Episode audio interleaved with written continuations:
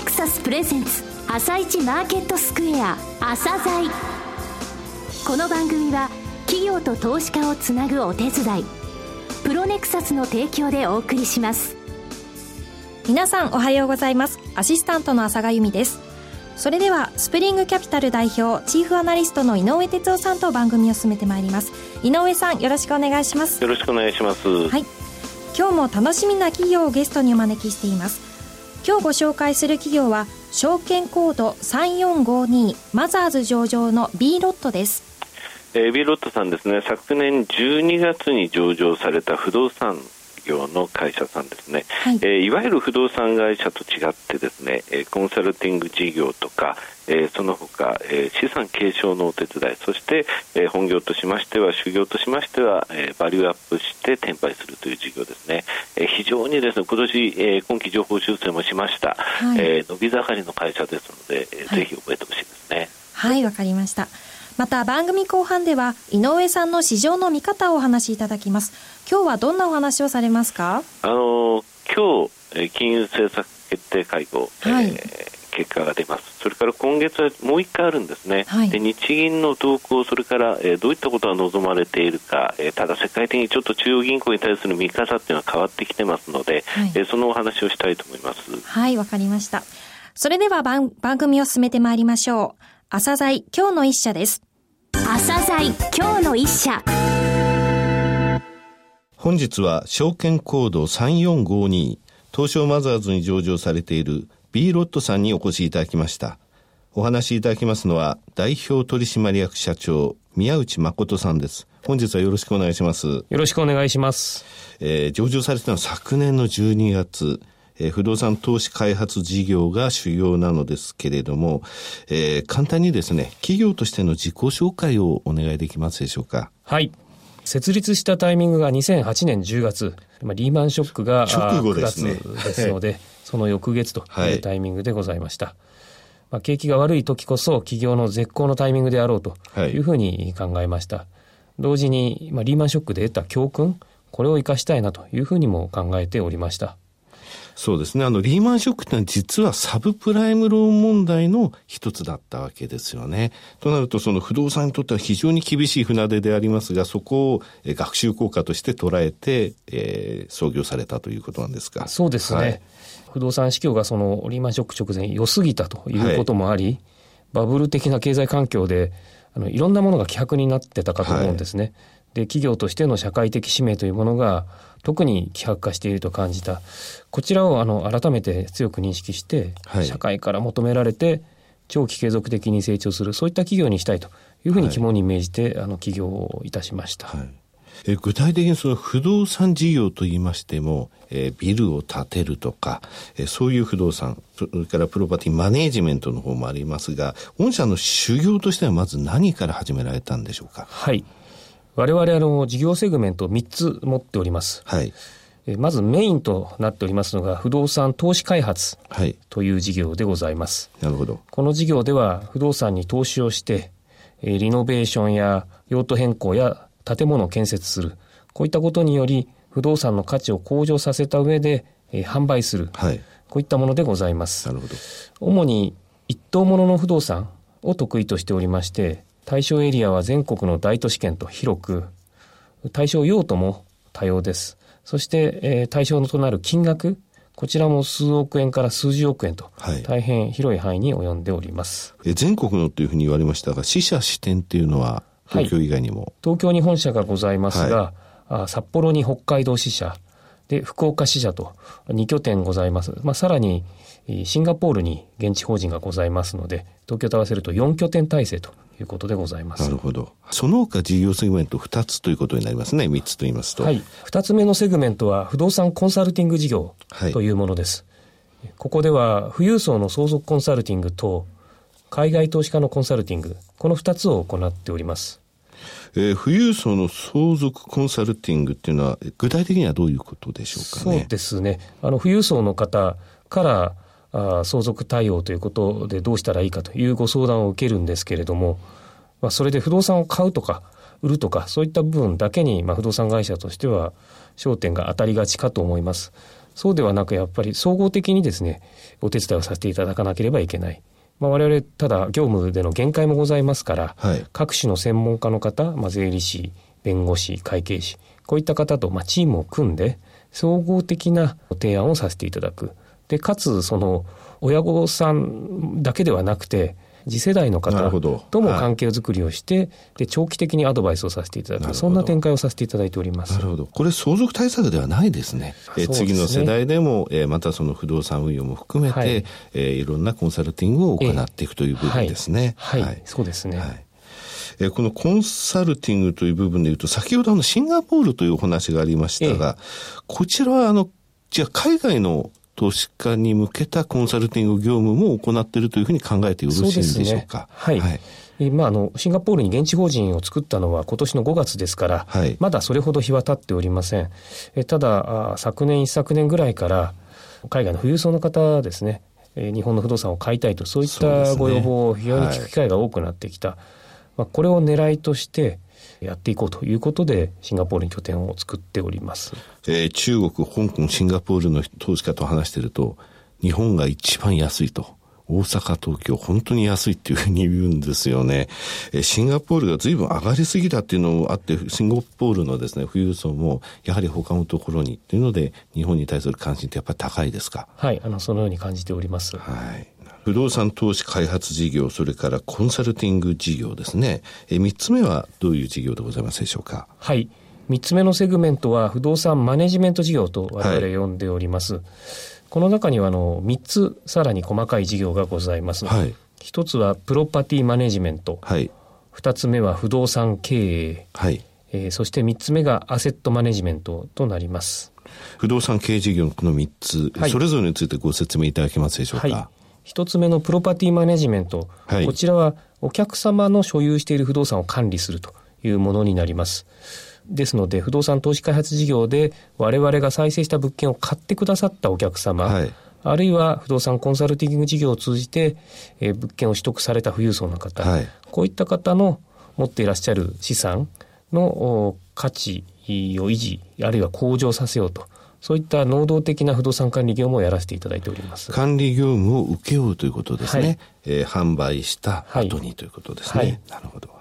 二つ目は不動産経営、えー、純粋にまあ大家業と言ってもいいかもしれません。ねはい、弊社自身も中長期的に高い利回りを安定的にもたらすようなこういった不動産をですね取得しております固定資産として取得しております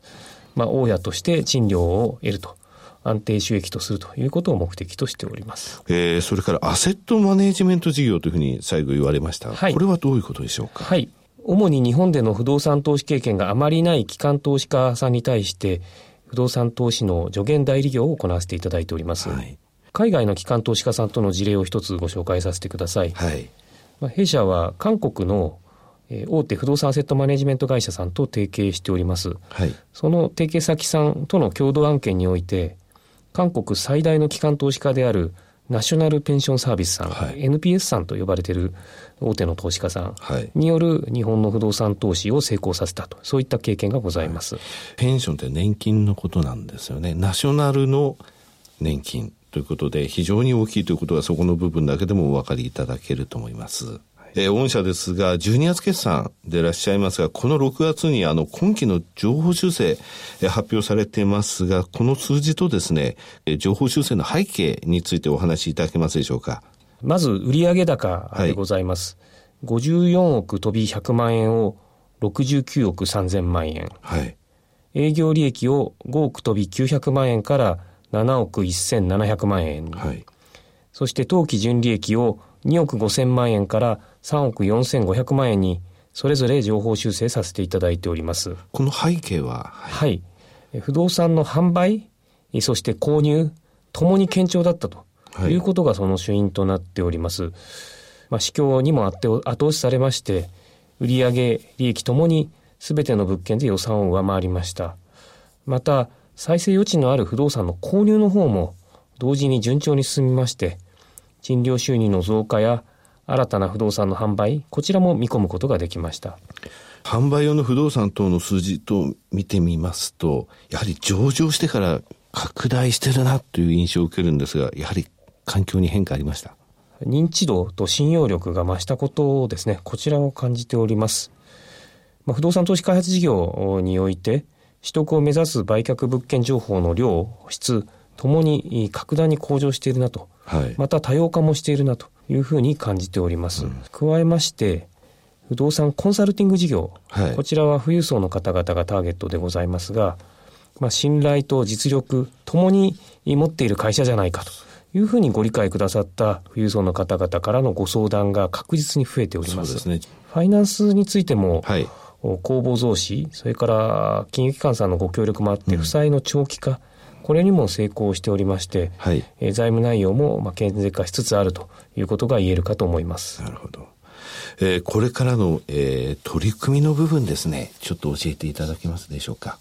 まあ、知名度や信用力の向上、はい、こちらを十分に活用させていただいております。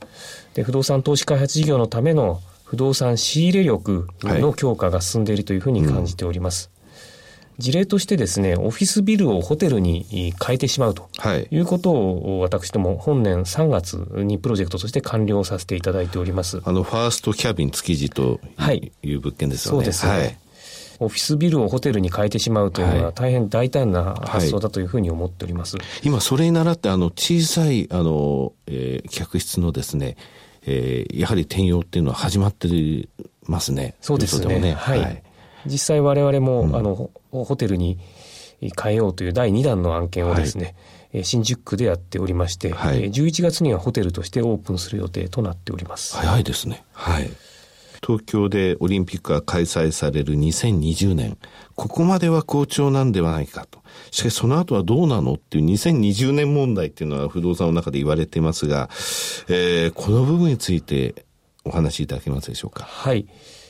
私自身としては2020年云々というのはあまり関係ないのかなというふうには思っているんですね。はい。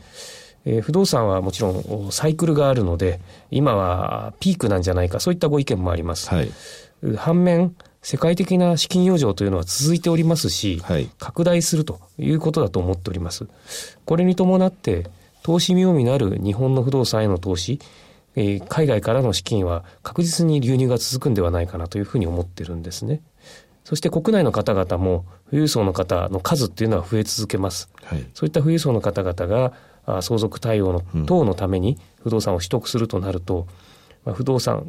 全般に対しての資金の流入は続くんではないかというふうに思っております。はい、合わせて金融機関さんも今は財務内容が非常にいいということも追い風になっているというふうに思います。うん、一方で、やっぱり市場動向については、はい、あの、注視しなければいけないというふうに思っております。うん、まあ、ただ、今しばらくはですね、堅調な市況が続くんではないかなと、まあ、期待も込めて思っております。なるほど。えー、最後になりましたが、リスナーに向けて一言お願いいたします。はい。不動産投資開発事業におきましては、我々の担当者は、あほぼ全員ですね、相当な実績を有しておりまして、はい、えー、業界随一なんではないかというふうに自負しております。はい、そういったメンバーが日々、能動的にアクティブに動いておりまして、えー、ダイナミックに業績を向上させて、多様な取り組みをさせていただいております。ただ、よくよく見るとですね、30人ちょっとしかいない、はい、そういったメンバーなんですね。このサイズで、それだけダイナミックな動きをできる会社というのは、おそらくリスナーの皆様にとってもですね、面白い、見応えがあるんじゃないかなというふうに、私は思っております。はい。そんな見応えのある会社として、ぜひご期待いただければありがたいなというふうに思うんです。で、マザーズ上場の企業ですから、まあ、期待されている成長はもちろん必達していかなければいけない。あ加えて中長期的な成長、うん、こちらも成し遂げていくつもりですので、えー、ぜひ長く面白おかしく B ロットという会社を、まあ、見ていただいて、そして、まあ、ご支援いただければ大変ありがたいなというふうに思っております。えー、宮内さん、本日はどうもありがとうございました。ありがとうございます。今日の一社、B ロットでした。B ロットのロングインタビューは番組ホームページからお聞きいただけますが、さらに井上さんに B ロットについてお話しいただきます。はい、えー、B ロットさんですけれどもね、非常に楽しみな会社なんですが、はい、えー、今お話しいただきました宮内誠社長なんですけれどもね、はい、えー、私よりも、えー、6つも7つも、えー、年下なんですけれども、はい、非常にスマートです。頭がいいです。えー、そしてですね、あの、人を、あの、なんて言いますかね、その魅力でですね、はい寄せられちゃうんですよね。はい、でもう隠すことないので申し上げますが宮内誠さんっていうのは、はい、オリックスの球団オリックスのオーナーそしてオリックスグループの、えシニアチェアマンの宮内義彦さんの息子さんなんですね。そうなんですね。ただ、はい、そのことでこの会社のことを見る目は見るのはやめてほしいと思うんですね。宮内さんは、えご自身で、え大手の都銀に勤めて、はい、それで出向先の証券会社そこでサンフロンティア不動産っていう会社の社長さんと会ったんですね、はい、それで不動産、えー、証券化ビジネスをやるべきではないというふうに言って、うん、その後その、えー、サンフロンティアに、えー、社長に見込まれて、はい、サンフロンティアに入ってそれで不動産業不動産証券業というものをやり始めて、はい、その時のメンバーたちが作った会社なんですよ。はい、ですので今回上場して、えー、話にもありましたが、えーえー、資産に適合する負債の長期化等に成功して、はい、信用力、えー、そして認知度と言われましたがそれはすべてこの宮内さんをはじめ、うん、えー、この会社が築いたものだということなんですよね。はい。あの非常にですねこの B ロットという社名なんですがこの B ロット B とブレイン頭がいいとですね、はい、ロット仲間ってことなんですよ、うん。はい、あの私流に訳しますとねお前賢くて助かったよってあの学校に一人二人いましたよね、そうですね。そういうことなんですよね、来年、えー、うちの会社の、えー、ランキングシートにも飛び込んでくると思います。かなりの上位で不動産のところに飛び込んでくると思いますのでぜひ社名を覚えておいてください。はい楽しみな企業ですね、えー、それでは一旦お知らせです。企業ディスクロージャー IR 実務支援の専門会社プロネクサス。上場企業のおよそ6割2200社をクライアントに持つ。これはアジア証券印刷の時代から信頼と実績を積み重ねてきたからこそ。さらにプロネクサスが目指すのは企業と投資家をつなぎ日本の株式市場を活性化させることです。プロネクサス私たちは個人投資家の皆さんを応援します。井上哲夫今日のストラテジー。それでは井上さん、後後半の解説もよろしくお願いします。はい、えーと、時間がなくなってきてしまいましたけれども、ねはい、えー、8月の鉱工業生産とですね、日銀単価がちょっとあまりよろしくなかったんですね。はい、これで7、9月期の GDP もこれマイナスじゃないかと、うん、えー、これがですね、11月の16日に発表されるんですけれども、はい、えー、11月19日も日銀のですね、金融政策決定会合あるんですが、その前に、この10月、えー、今日とですね、あと10月30日のところでやるんではないかと言われてますが、うん、具体的にやれるところって限られてるんですよね。はい、えー、ただ ETF の増額とか、えー、それから、えー、国際改良増額、フリーの、えー利を下げるとか言われておりますけれども、なかなかそれだけでは効果はないんですけれども、うん、えー、まあ、ETF のところで一時的な、えー、効果は、えー、マーケットインパクトはあるかなという印象なんですがね、うん、えー、ただ、この後ですね、政府の方も補正予算等を含めて考えているようなんで、えー、その合わせ技でなんとか、この、えー、物価上昇と景気浮揚、うん、えー、図ってほしいというのがマーケットの期待でしょうかね。はい、わ、はい、かりました。井上さん、今日もありがとうございました。この後は東京市場の寄り付きです朝鮮この番組は企業と投資家をつなぐお手伝いプロネクサスの提供でお送りしました。